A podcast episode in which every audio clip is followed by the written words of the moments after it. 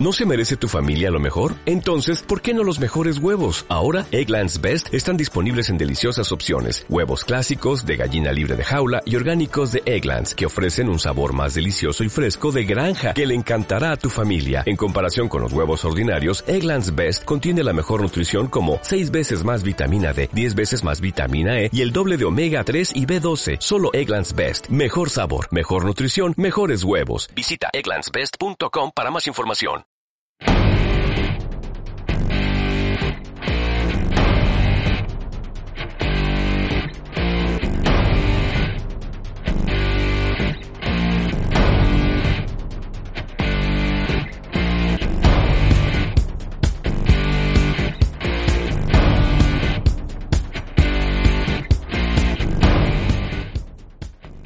Hola y bienvenidos de nuevo a Mayéutica para tiempos oscuros. Ha pasado ya casi un mes y medio desde el último programa. La demora se debe a diversas causas personales, y las cuales muchas de ellas pues ya han quedado resueltas, muy a mi pesar. Lo cual me permitirá publicar más a menudo el programa ahora. Y en este mes y medio pues han pasado bastante cosas, de septiembre para aquí, claro. Han pasado unos acontecimientos que me han llamado poderosamente la atención como por ejemplo la maravillosa ley CERA, que se va a aprobar en España, porque esto a lo mejor para los oyentes hispanoamericanos y estadounidenses que posiblemente no lo sepan, deben saber que es una ley que se ha aprobado actualmente en España y la cual hará un absurdo de que el español ya no será la lengua vehicular de la educación en España. Algo parecido a lo que va a hacer el señor AMLO en México otro loco comunista. Es decir, el absurdo hecho, ley. Es decir, que el español ya no será la lengua vehicular de España, en la cuna de la lengua española. O sea, un absurdo total. Esto es como diría Alan Moore, creador de V de Vendetta, que dice que cuando una sociedad pues no reacciona ante el absurdo, significa que está condenada al fracaso. Ahora bien, es asombroso cómo usan el coronavirus como un casus belli, para aplicar todas sus medidas locas y neocomunistas combinadas con el neofascismo, porque, no sé, que alguien me explique, pues si todas estas medidas son necesarias, o al menos era el momento para aplicarlas. Algo que vamos a tratar pues en el ágora de reflexión conjunto un poco más de otros temas. Y pues todo esto creo que es sin duda que asistimos a la infantilización de la sociedad Sí, señores. Esto se fomenta pues a través de la destrucción de la infancia, como decía Ney Postman en su libro La desaparición de la infancia. Y ya lo venía advirtiendo, es un libro que estamos hablando de los años 80. Ha llovido mucho de aquí a allá. En cuanto al programa, pues bueno, lo he tenido parado y he de pediros disculpas. ¿Por qué disculpas? Ya sé que tengo seguidores en España, Estados Unidos Hispanoamérica. Y os doy las gracias y pediros disculpas por el parón. Pero como os digo, los cambios de una ciudad a otra pues lleva unos meses para estabilizarse y volver a retomar la vida normal. Y otra cosa más, muchas gracias a, los que os suscribís. ¿Por qué? Porque este mes hemos alcanzado ya la cifra de 30 suscriptores, algo que para mí es bastante bueno, ¿no? O sea, de enero aquí el podcast no tiene ni un año y 30 personas es un buen número. Y también hemos conseguido unas 2.000 descargas ya, o sea, es otro buen dato. Así que gracias a todos vosotros. Y ahora, sin más preámbulos, comenzamos.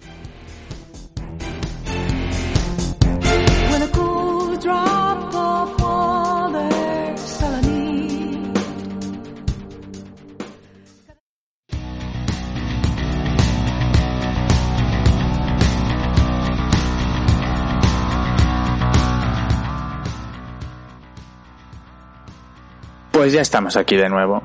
Y la verdad que han habido varias cuestiones que me han llamado la atención en este mes y medio. Y debido al coronavirus y al COVID-19, sí, el COVID y no la COVID, que parece que ahora, pues hasta los virus, pues tienen ideología. Y cuando los miras a través del microscopio, pues parece ser que llevan un panfleto neocomunista maquillado de feminismo. El caso es que me llama la atención cómo la gente pues ha delegado todo pensamiento crítico, adulto y coherente a los estados y a quienes los gobiernan, claro. Y cómo ha cedido su mayoría de edad al Estado. Vamos, esto parece una, una adaptación de la época feudal a tiempos modernos. Cedemos nuestras libertades a un señor feudal a cambio de protección. Todo esto me ha llevado a pensar el por qué. Y creo que varios sociólogos del siglo XX pues han dado unas pinceladas de esto y sin duda ha sido de cómo a través de la destrucción de la infancia se ha ido moldeando la sociedad de Occidente para destruirla y hacerla obediente. Y claro que Occidente, porque en cuanto a las sociedades orientales, pues ya las tienen esas totalmente dominadas y sucumbidas al pues al propósito o al, o al maniático de turno, líder supremo. Ahora bien, los interrogantes pues que me surgen son los siguientes. ¿Cuándo ha comenzado esto? ¿Qué significa o cómo nos afecta esto? ¿Y hay una solución? Bueno, en cuanto a cuándo ha comenzado esto, pues yo creo que esto de la infantilización de la sociedad pues empezó a mediados del siglo pasado. Ya más entrando a la década de los 60 y todo a través de la popularización de la televisión. Pero ¿por qué señaló la televisión? Bueno, bien, partamos de lo que nos dice el profesor Ney Postman, que la infancia es un invento de la ilustración y que para ser adulto pues había que saber leer, para estar integrado en la sociedad adulta. Es decir, los niños, pues conforme iban creciendo, se les iba enseñando a leer y conforme iban creciendo podían acceder a X conocimiento cada vez más y dependiendo de su edad e intelecto. Es decir, partimos de la base, pues que la infancia es un invento social de la ilustración y no algo biológico, ya que antes del renacimiento, pues los niños estaban considerados adultos en miniatura. Entonces, si suponemos que para ser adulto hay que saber leer, ¿qué tiene que ver la televisión o adaptándolo a nuestro 2020, Internet? Fácil. A partir de la popularización de la televisión, ya no era necesario leer. El lenguaje de la televisión es la imagen y el sonido. Extrañamente como en la Edad Media, imágenes religiosas y la voz que y que la voz, que en este caso era la del cura, pues dando un, un sermón. Y por lo tanto, los niños podían acceder al mundo adulto sin ninguna restricción. Sin embargo, carecían del código para interpretar lo que podían ver en la tele o actualmente en Internet. Ahora bien, yendo al segundo interrogante, ¿qué significa o cómo nos afecta esto? Bueno, nos afecta de muchas maneras y de forma muy negativa. Nos afecta, pues, por ejemplo, vemos como lo superfluo, lo banal y pues cada vez más acapara los medios o internet. Un ejemplo de ello son los mal llamados influencers. Sí, los influencers del demonio. Gente que te paras a pensar y dices, bueno, ¿qué ha hecho esta gente en la vida? Pues la respuesta es fácil y en mayúsculas, nada. Y nada con mayúsculas, en todo su sentido estricto. Luego, pues si te paras a analizar cuál es su público objetivo, vemos que es un público pueril, el cual sin ningún filtro intenta parecerse a esta gentuza. Y sí, digo gentuza con toda la carga del término, porque si nos paramos a mirar el contenido de sus canales de YouTube, ¿qué vemos? Pues un contenido vacuo, sin gracia, insustancial, sin embargo, vemos que la gente joven, y no tan joven, ¿eh? que esto también hay que decirlo, los idolatra. Habría que verlos como chamanes modernos a esta gente, los influencers, ya que muchos se hacen llamar quats. Sí, vemos ese término anglosajón que lo han prostituido, vamos, hasta la sociedad. Y bueno, para el que no lo sepa, el quats es un chamán moderno el, o el típico libro de autoayuda basado en psicoanálisis, el cual pues la psicología ya dijo que esto del psicoanálisis pues que está totalmente descartado por la ciencia. Lo mejor de estos vendehumos es que tienen frases y solución para todo. Y si no te funciona, es que eres tú el que falla. Un argumento muy muy peligroso y muy infantil que puede dañar a gente que pueda tener enfermedades mentales, graves y que hay que ayudar sin duda desde la medicina real, la occidental, y no esos trucos chinos y nunca mejor dicho enmascarado de pseudo filosofía oriental y charlatanes. Y otros efectos, aparte de estos tan negativos de esta infantilización, pues han surgido es que ya no hay una contracultura para atacar la cultura oficial y de ahí hacer una síntesis, ¿no? O sea, es como que estamos creando eh, adultos infantiles con los cuales pues son más fáciles de manipular. Claro, eh, o miras las televisiones, eh, por ejemplo, el Disney Channel, que lo odio, por cierto. si tenéis este canal, por favor, desintonizarlo, pero ya, es urgente. Pues en estas series que hacen de movimiento real, los niños aparecen como que tienen grandes responsabilidades, que son adultos, y los adultos aparecen como infantilizados. Eh, obviamente esto tiene un fin, hacer creer a los niños que son adultos cuando no lo son. Pero es que además de esto vemos un refrito constante también en el cine, en el cual vemos otro ejemplo son pues, las películas de superhéroes, que son las más exitosas. O sea, no hay ya un Titanic o, un, o una naranja mecánica o cosas así que te dejen pensando, ¿no? Y no hay más que darse una vuelta por las salas de cine cuando se estrenan por las películas de superhéroes y ver que no son niños en su mayoría los que acuden. Y yo me he llegado a topar con el argumento de que no, son buenísimas películas, tienen una gran carga mm, emocional y un gran mensaje. Bueno, las únicas que pueden ser así que puedan tener un gran mensaje de superhéroes casualmente son las de los villanos. Las que se han dedicado a hacer pues la del Joker por ejemplo V de Vendetta Deadpool y bueno y Batman la de, la perdón la de 1989 no la de 2005 en adelante tiene también una perspectiva adulta pero no creo que sean los mejores ejemplos estos, ya que muchos, pues en su momento cuando se estrenó V de Vendetta, Joker, etcétera, de estas de villanos que les gusta a la gente, pues muchos no las entienden. Pero ¿qué significa el éxito volviendo a las películas de superhéroes? Pues sencillamente que la infantilización de nuevo ha triunfado. A mi alrededor, pues lo veo. A la gente no le gustan ya las películas que les haga pensar que simplemente les haga dudar. Un ejemplo es la serie de OA, que está en Netflix, donde encontramos muchos conceptos filosóficos, místicos y religiosos. La serie sí, reconozco que es un poco enrevesada, pero es profunda y la verdad que te deja pensando en cada capítulo. Pero, ¿qué ha pasado con ella? Pues lo de siempre. Que Netflix la canceló en su segunda temporada, algo raro, ya que la serie había cosechado miles de, fans. Sin embargo, de nuevo, otra maniobra para callar cosas que nos hagan pensar. Claro, no es que la gente piense, que eso es algo peligroso, como dirían a los niños pequeños, eso es caca. Porque el poder quiere que la masa no piense.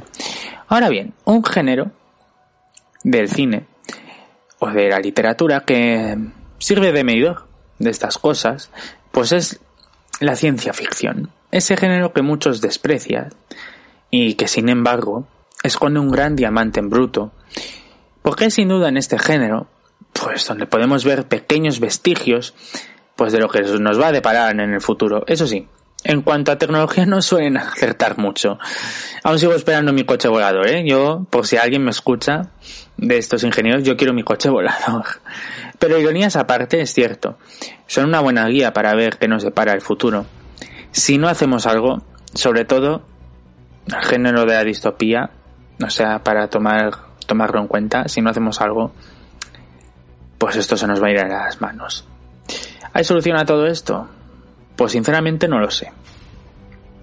Antes suponía que había indicios de que había una élite oculta dirigiendo el cotarro, pero no. No sé por qué eh, cada vez me convenzo más que en verdad no hay nadie al mando. El barco va a la deriva y atiende a los caprichos de la diosa Fortuna. Y creo sin duda que esto en sí mismo pues es más peligroso que alguien dirigiendo, ¿no? El barco va ahí sin ninguna deriva ya veremos si nos estrellamos. En fin, esto es una opinión, la del barco. Vosotros sois libres de pensar. Y bueno, hasta aquí la infantilización de la sociedad y mi opinión. Nos vemos ahora en el ágora de la reflexión.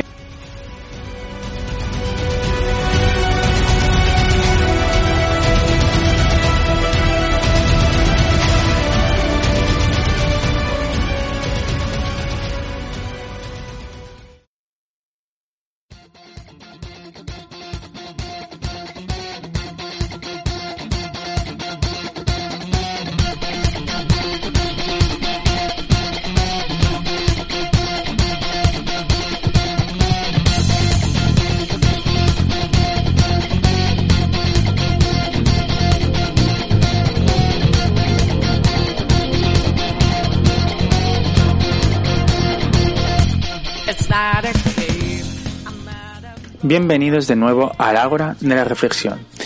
Y en esta nueva temporada, aunque es el programa número 2 de la segunda temporada, estuve pensando cómo darle un giro a la sección para hacerlo un poquito más interesante. Normalmente me hago un guion para el programa, ¿vale? Más trabajado en lo que es el tema central del programa. Sin embargo, pues como dice el nombre de la sección que nos ocupa, es un espacio de reflexión por lo tanto, pues mira, voy a intentarlo, hacerlo sin guion, exponiendo las reflexiones que me vienen sobre las diversas cuestiones de la semana, en este caso del mes, ¿no? Hemos estado un mes y medio. Y bueno, disculpadme si a lo mejor me atraganto o me, o me corto o se me corta. Em, y bueno, ¿qué tenemos en este mes? Pues mirad, han habido mm, bastantes cosas que me han llamado la atención, como la ley CELA, y bueno, la gente tiene un lío con lo de vehicular, no vehicular, etcétera, etcétera, etcétera.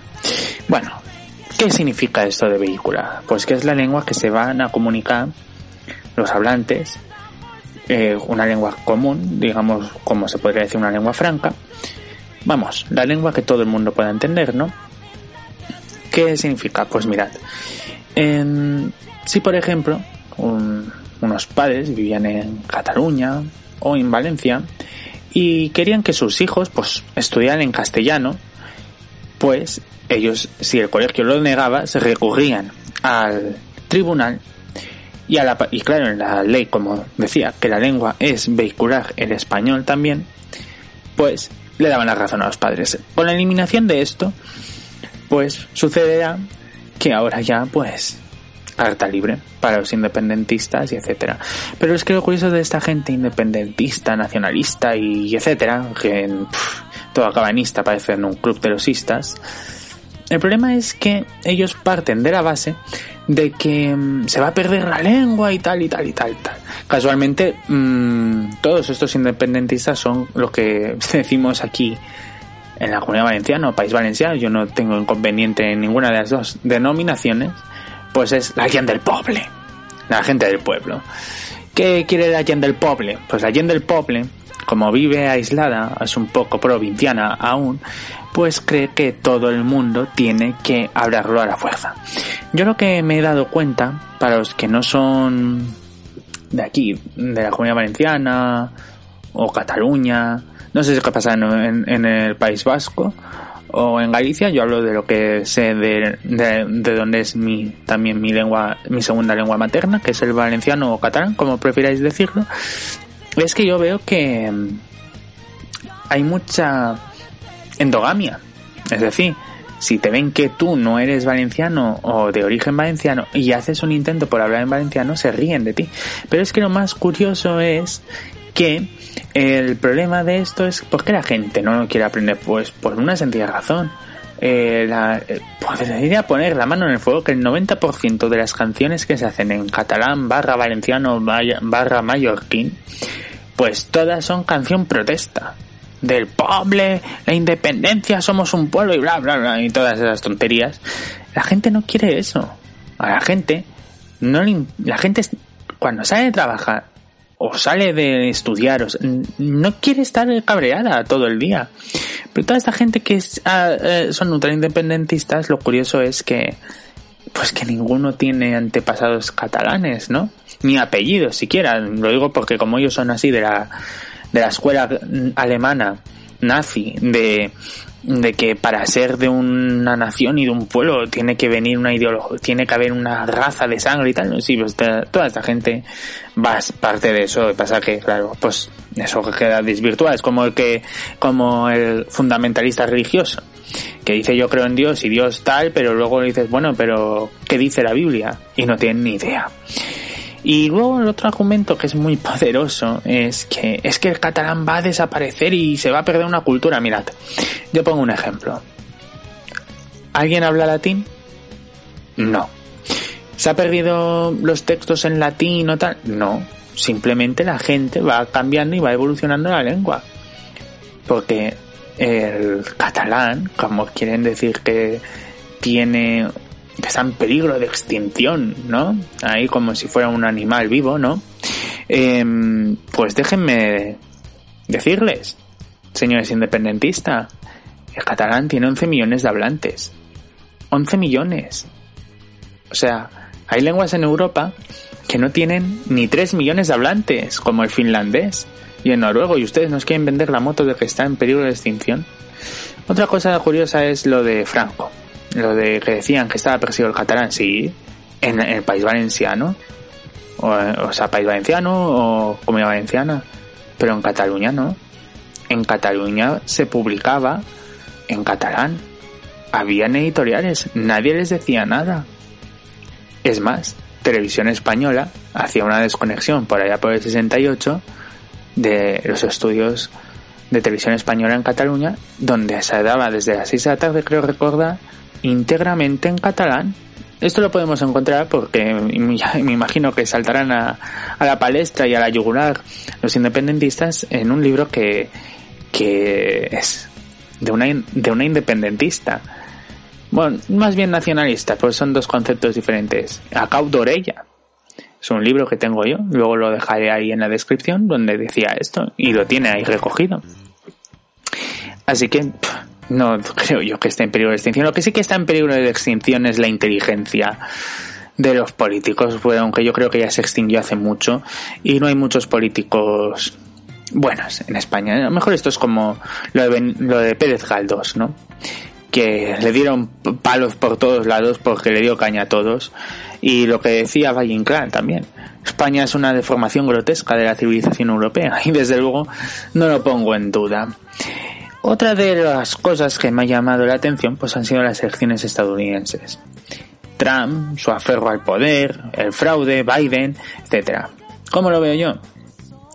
Pues viendo las noticias inglesas y estadounidenses, vemos que por ejemplo en los estados que Trump bueno, Trump no, el Partido Republicano tardó, tardaba en las anteriores elecciones, sin mal no recuerdo, dos semanas sin poder contabilizar todos vuestros, esto se ha contado en un día.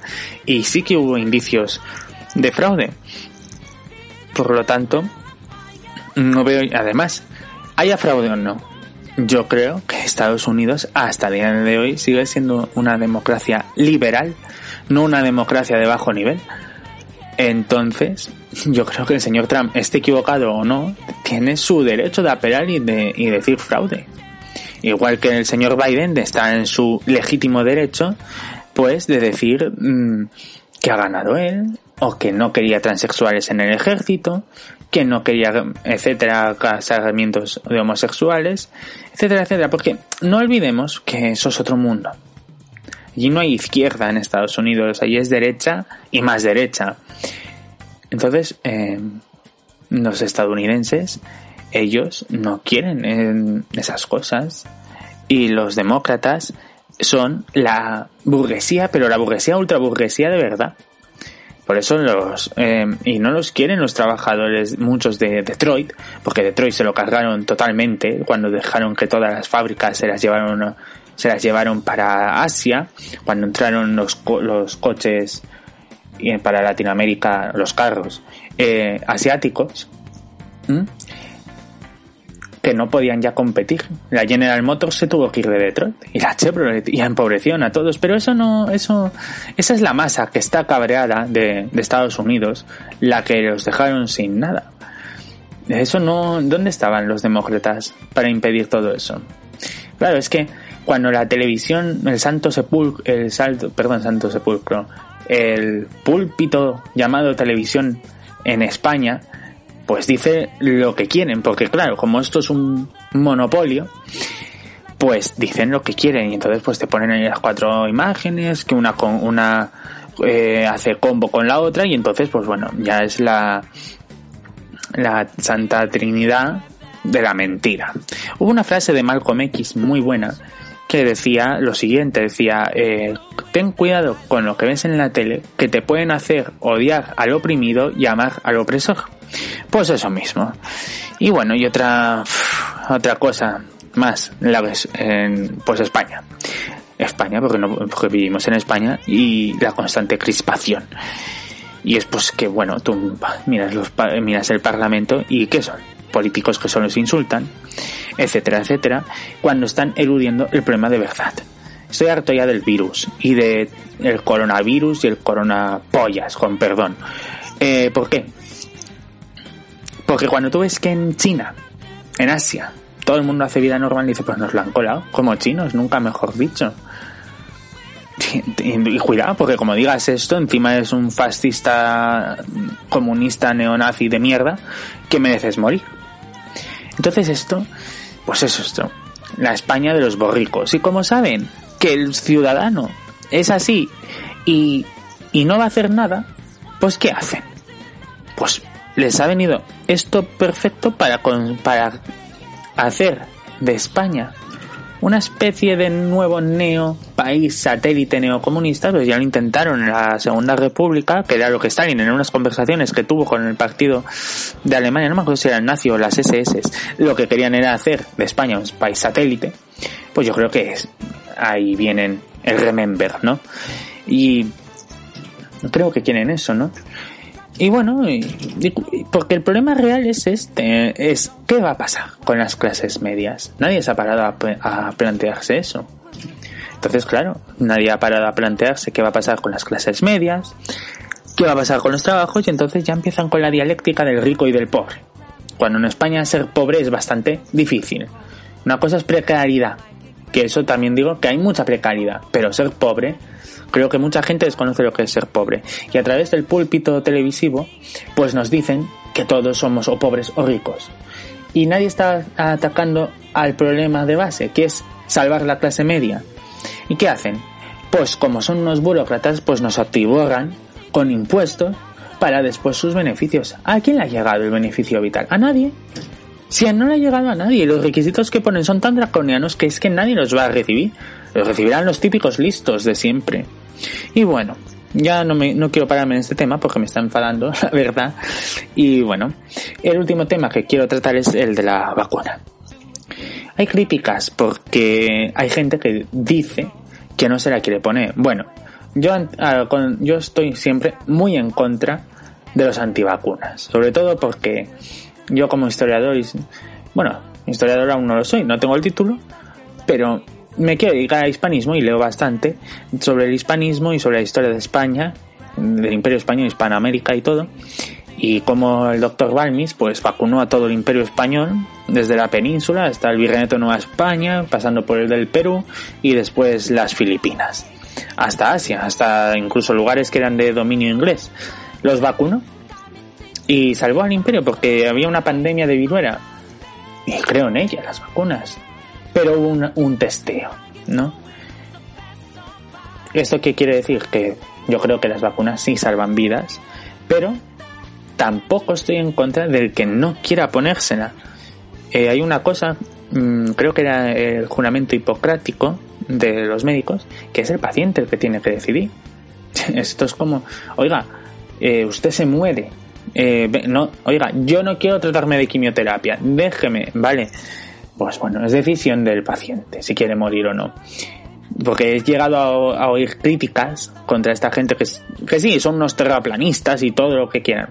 Son deleznables para y un insulto a la inteligencia, pero están ejerciendo su libertad y si no quieren ponerse, que no se la pongan.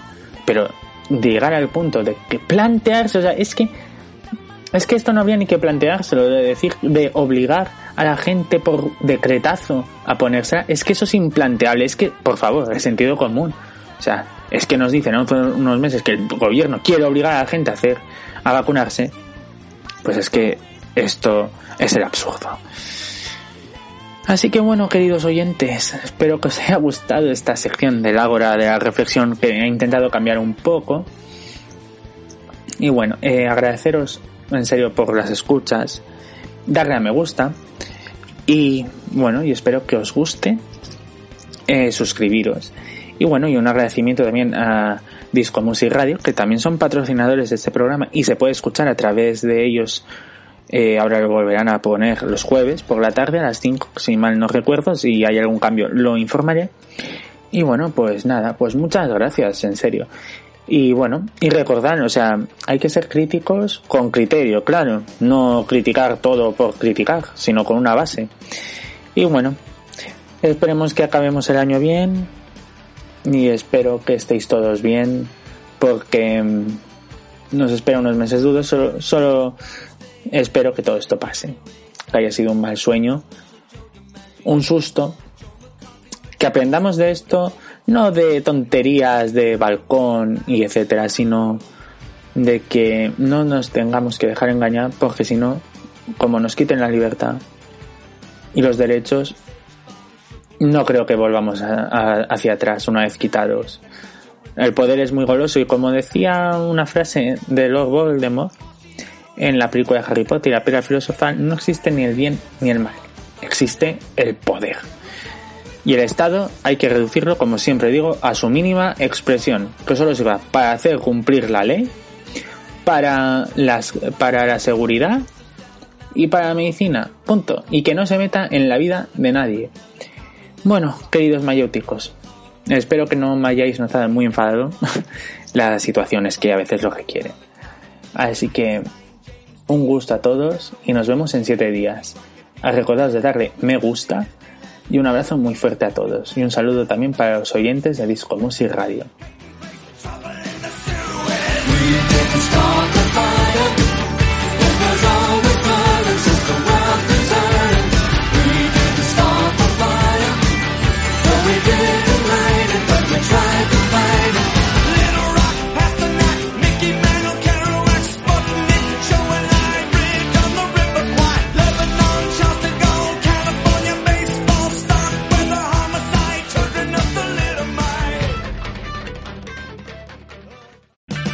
O'Reilly Auto Parts puede ayudarte a encontrar un taller mecánico cerca de ti. Para más información, llama a tu tienda O'Reilly Auto Parts o visita oreillyauto.com. Oh, oh, oh,